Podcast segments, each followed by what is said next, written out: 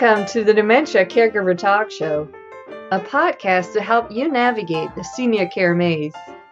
Learn and laugh with us as we discuss creative solutions and ideas to common and uncommon dementia care challenges and how to make sense of the senior care industry and options, even if you're not a professional.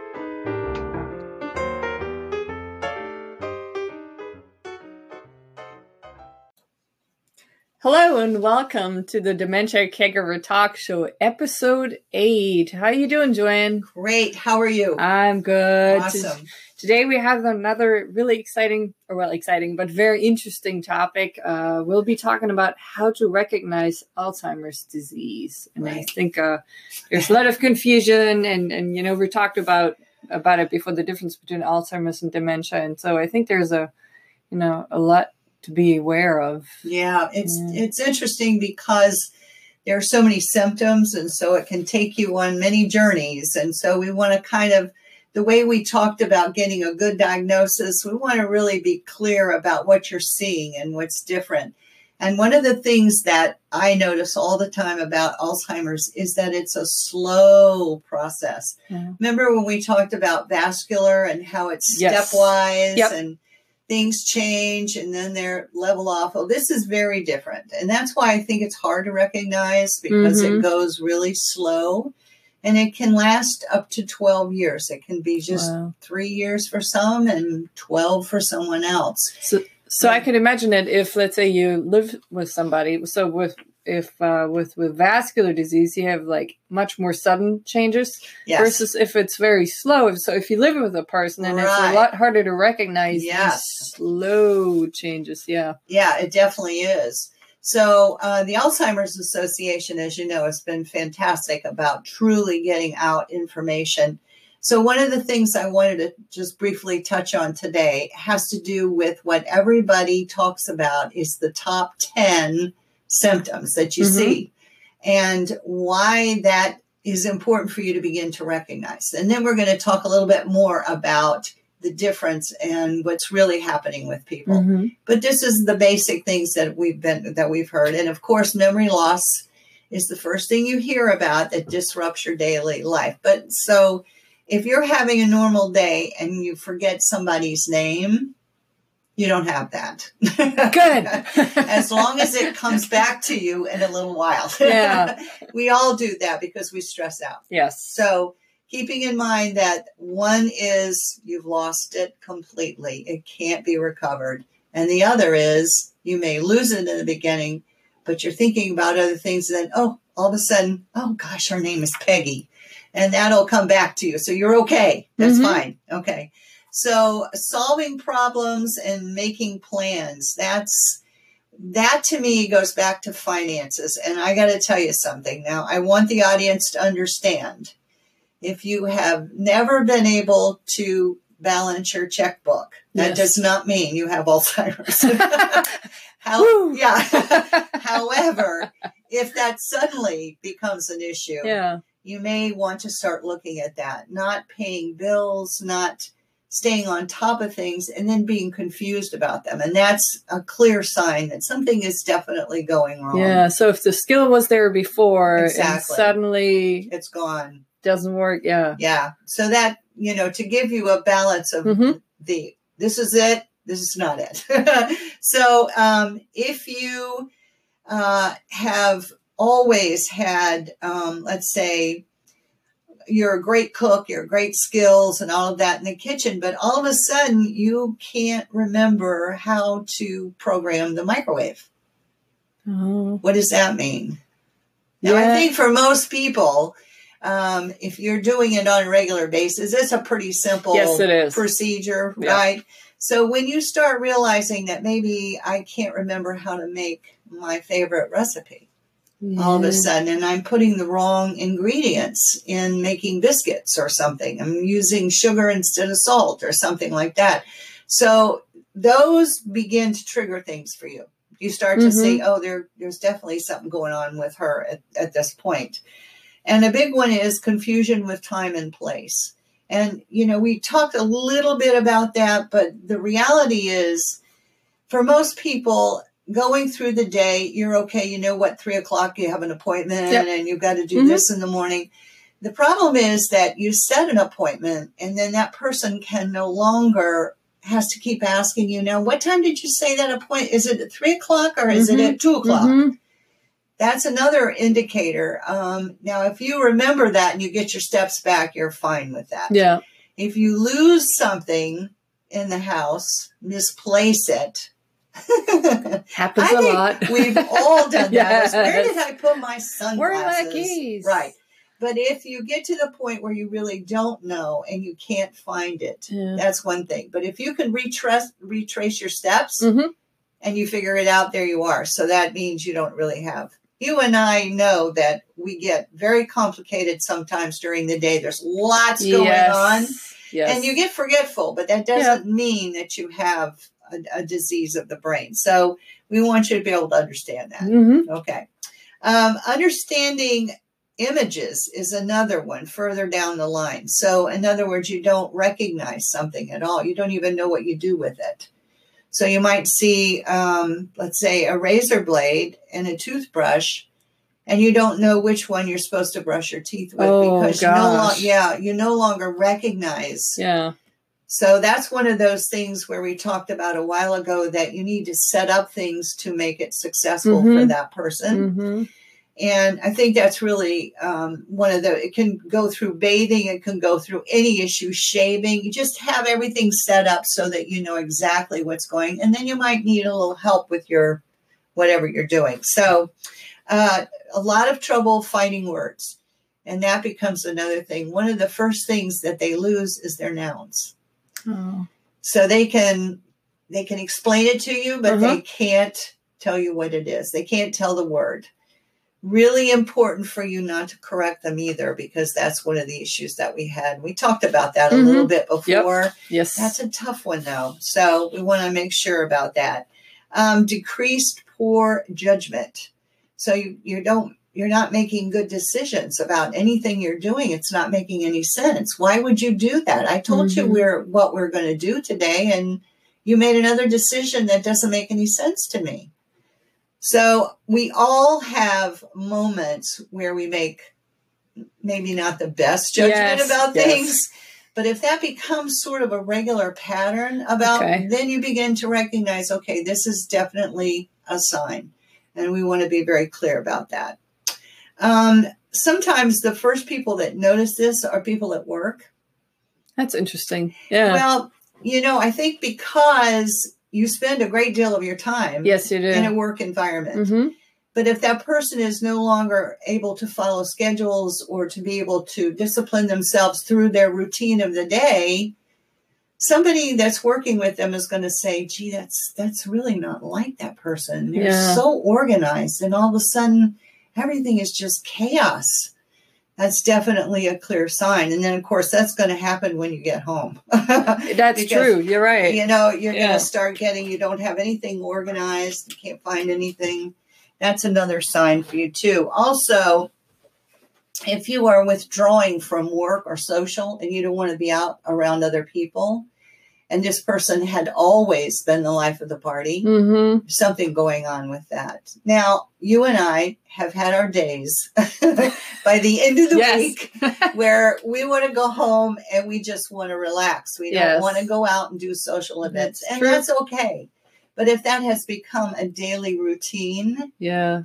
Like a regular Yeah. thing. Yeah. then that becomes, you know, really a challenge. And a big one uh, that I think people notice mostly is personality changes. hmm When somebody has always been very outgoing and very calm and an interesting conversationalist, and all of a sudden they become withdrawn and they don't talk very much. And a lot of that has to do with the fact that they're not comfortable with the language anymore. And they know that people will make fun of them. And so they begin to withdraw. Oh, And so that's part of that, that you go, uh oh, yeah. what's happened here? Because she loves to go out every night after work and see her friends. Not doing that anymore. So those those are the easy ones that people talk about all the Mhm. time. But what I want to talk about a little bit, um, it has to do with, you know, the thing that they remember the most is long ago.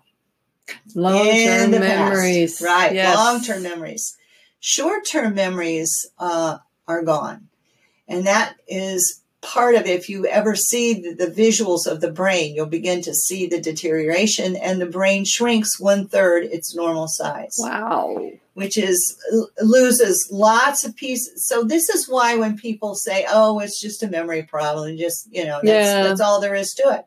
But when you realize that your brain is going to shrink one third its size, we're talking about the whole brain is mm-hmm. going to be affected. Mm-hmm. You're going to start seeing many different problems, which when we said mood problems, personality, um, lots of things like that, you're going to start seeing. One of the interesting things that we run across quite often is when family members come in and they want to see their mom, and the mom doesn't recognize who they are no longer because yes. what they're feeling is that they're living in the past, which means they think they're 21. So I have a child. I don't know who you are. Who are, who, who are you? Yeah, who are you? Because they don't recognize that you would be all grown up now. Yes. Because to them, they still have a job. They still have a home that they want to, you know, and they want to go to work. And where are my children? So the big mistake that families make is coming in and saying, Come on, mom, you know who I am. You know my name. Yeah, Don't just, you know my name? That's the mm. worst thing we can do because you you intimidate them so much and then they feel bad because yes. they can't come up with a name and they still don't know who you are. So we, it's just it, not helpful at all. No. I mean, I think it's yeah for a family member. I mean, it must be understand very it can be very painful if suddenly let's it say is. your mom doesn't remember who you are but right. at the same time and i know i keep repeating myself but it's the disease it's not that yes she the person doesn't remember you it's the disease and that she's just somewhere else at that point in time and you know it's interesting that you say that because people surprisingly so many people have difficulty with this mm. because it's emotional yeah and it's personal. Yes. And you know, um, from a clinical standpoint, a lot of the nurses do very, very well with someone else's family. Mm-hmm. And they feel the, and understand, of course, the empathy, but then suddenly it's their mom.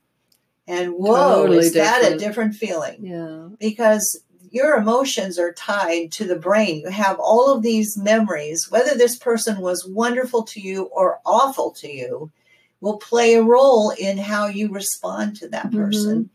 So it's interesting. Yeah. Now I have a story to tell you that really mm-hmm. um, many years ago we had a family that um, we really just loved, and this person, the the daughter came down to see the mother, and the mother was just this really i don't know she had beautiful gowns she was jewelry dripping all over her when she came in. And she just was this very sweet polite little person. Oh. and the son came in to see i'm sorry the daughter came in to see him and it was it was like who's that person? Because her behavior her personality had suddenly flipped to this other person who was just all elegant. Her mom used to be casual and didn't care about any of that. And then all of a sudden she just seemed like she was this different person. Oh. So it was it was a shock to her. But you have to understand that when the personality changes, mm-hmm. uh, we go with the flow. Yes. As we say. Yeah. There's I mean, you can't really do anything else with that. No. The other thing I will tell you though is this has always been a really hard thing, and that is I want to go home. I want to go home. And a lot of times you think, well, you are home. Yeah. Mom, this is your home. No, this is not my home. The home they're thinking about is which one, Val? Probably from a while back. From when they grew up. Oh, because wow. they're so young in their mind and where yeah. they are at that time that they're thinking about, you know, this is not where I, I don't know, I don't recognize this place. And so I want to go home because it's emotional to you yes. to go home. Oh, yeah. Yeah. Oh, very much. So, you know, the other thing that you will hear quite often, I know I'm jumping around a little bit. That's I want right. to give you sort of that, that interesting little piece to this. And that is when, um, when somebody is still feeling like they're 27 years old, if you show a picture of them at their normal at their age now, they're going to say, "Who is that old person? Who is that old Oh. person?" Because they're not going to recognize themselves even when they look in the mirror. Yes. They go, "Who is that? I don't know that old person there." And that's interesting because you've lost that ability to to recognize who you are and what's going on because you're living in the past. So it's it's kind of a tricky thing, isn't it? Mm-hmm. It is. and we worry about people because they don't really recognize it. Sometimes you will you will hear um, a mother who is 95 years old, and she's asking the nurse, "I want to see my mama. I want to see my mama." Now, in my mind, and in a lot of the teachings that I've had over all the years, the part of that is saying she needs something, and mama always gives her that. oh, that's interesting. yeah. Yeah. So she may be hungry, she may be thirsty, she may need to be changed, she may need all kinds of physical help. She just can't tell you. Mm-hmm. So in that moment, it's when I say I want my mama, it's because mama always helps and gets her what she needs. So be thinking that because the worst thing you can do at 99 is say your mama's gone. She's, Yeah. she's not here anymore. Yeah. You're 99. Oh no, that's Oh, the worst. Because God.